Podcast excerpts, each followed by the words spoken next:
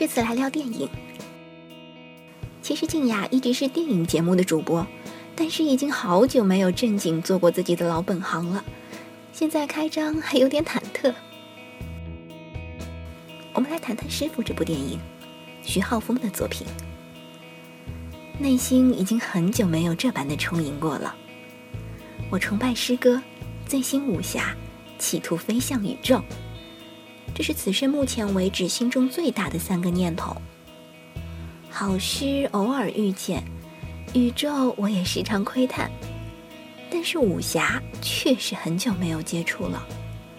初中的时候，我常一个人提着厚厚的七八本武侠小说，穿梭在家和图书馆之间，以光速阅读完这一批，忙着再去换下一批接着看。但武侠小说一旦看完了金谷良温这几个人的作品，就快接近书荒了。补一补黄奕、倪匡、卧龙生，似乎剩下的也没多少能让人提起兴致的了。而后对于武侠小说的钻研，也就搁浅了好一阵，有些后悔，知道徐浩峰太晚了。三年前，因为王家卫的一代宗师，才知道徐浩峰，买了他的短篇集。扉页上有大片泛黄的污渍，每一张纸的翻过都需运好力道，才不至于翻破。这本书也不像库存已久，倒像是本该如此。纸上的故事结实过瘾，伴着一阵一阵的鼓点，直接泼洒到器官上。以为这般的体验已然登峰造极，然他拍电影的力道更是深入肌理。女人、螃蟹、铁器，意象丝丝延展。没有酒，徐浩峰的武学也是神的一手安排。其实武侠小说一直层出不穷，武侠电影也时常出新，但是滋味都不大对劲。没有了鼎盛时期那股不羁的风流，却沾染上了优柔的脾性。一套动作分好几个镜头拼接。效果基本仰仗后期和特效，拖泥带水，纷杂反复，人物性格也不尴不尬，令人着急。与其说是隔靴搔痒，不如说这样的作品就是一只软趴趴的死虾，毫无实用的价值。好久没有看武侠的人们，偶尔抱着侥幸的心理，想要来开个荤，吃到嘴里也要忙不迭的呸呸呸。徐浩峰的出现。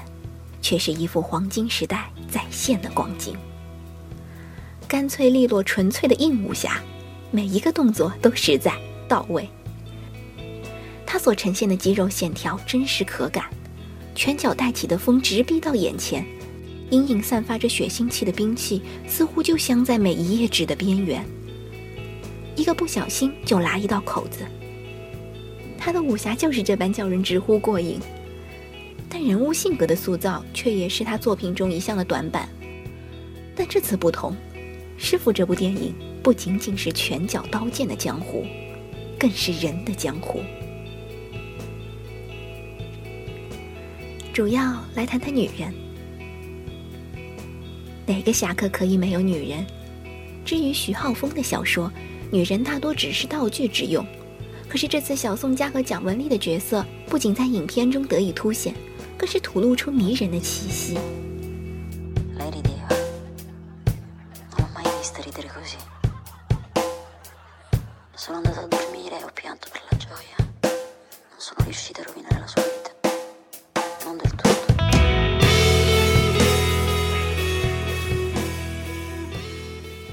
男人打天下，女人要守住。这似乎是武侠小说中传统的江湖规矩。《萧十一郎》里守着沈宅的老太君如此，其实黄蓉、赵敏也是如此，大约就是爱你坚持的位置、足下的土地吧。然而，自由闯荡的江湖儿女，向来都是破规矩的，怎会乖乖坚守社会习俗呢？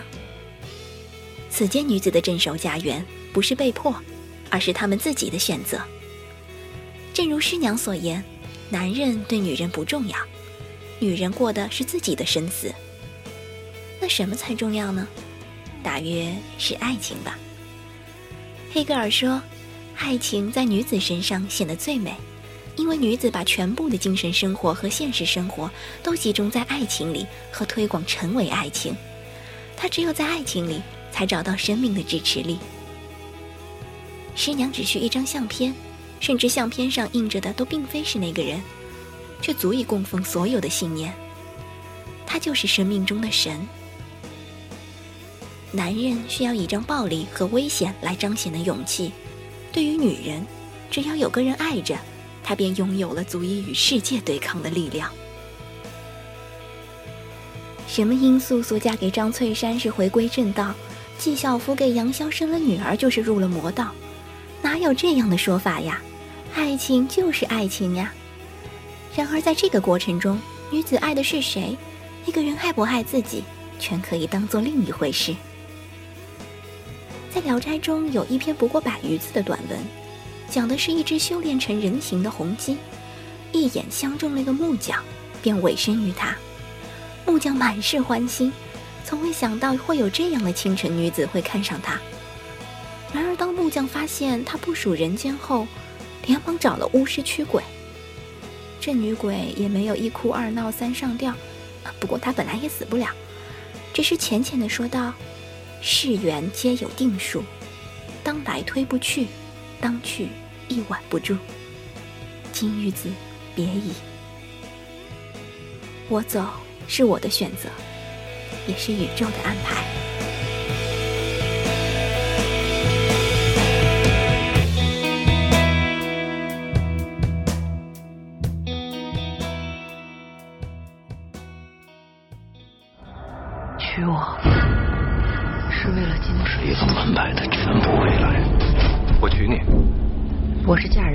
不是卖身。你得给我句话，见你的心意。今日起，我以你为约束。男人对女人不重要，女人过的是自己的生死。有言在先，我在天命做的事，不要问。你女人漂亮。就不想让她过得好点，也就嫁过你一个，我认了。这辈子嫁过了，多谢你。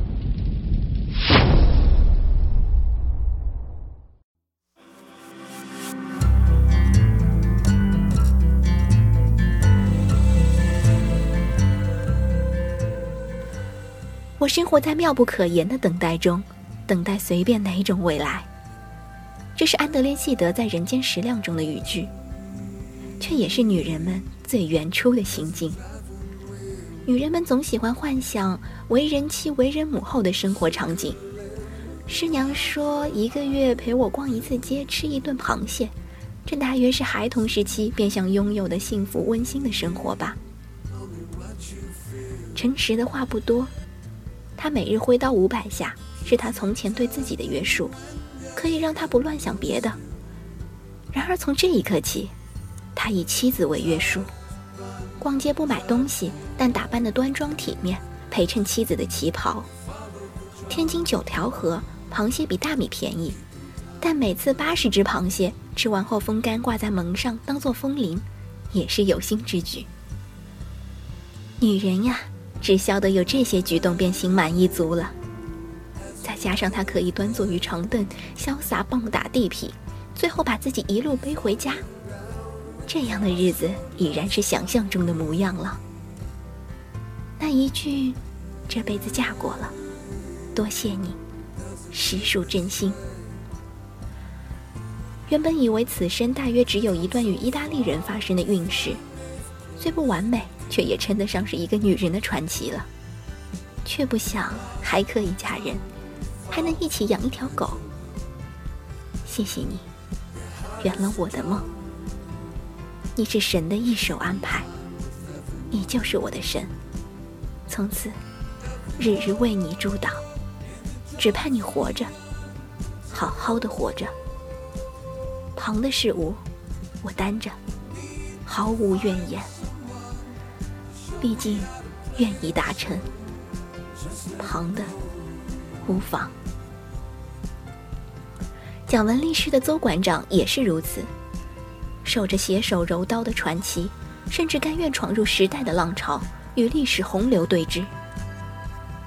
好日子啊，能过一天是一天。女人呀，也就这点盼头。当陈实夸她漂亮时，她也是有几分满意吧。用美丽的样子守着自己的阵地，眼泪啊、权势啊、阴谋啊，不过是手势般的点缀，需要时带上一用，贴合场景和心情即可。女人呀，真是太棒了。尤其喜欢她那对红宝石的耳钉。小松家的旗袍也好看，明黄、朱红、墨绿，衬得她几近完美的白皙。这样的美丽，连修补房丁、洗衣做饭时也不减损。不过最喜欢的场景，还是当她以师娘的身份去打量徒弟那位号称和自己一样漂亮的心上人时，她丢下一句：“比我漂亮。”徒弟笑，大声喊：“不敢！”此时的师娘想必也是快乐极了。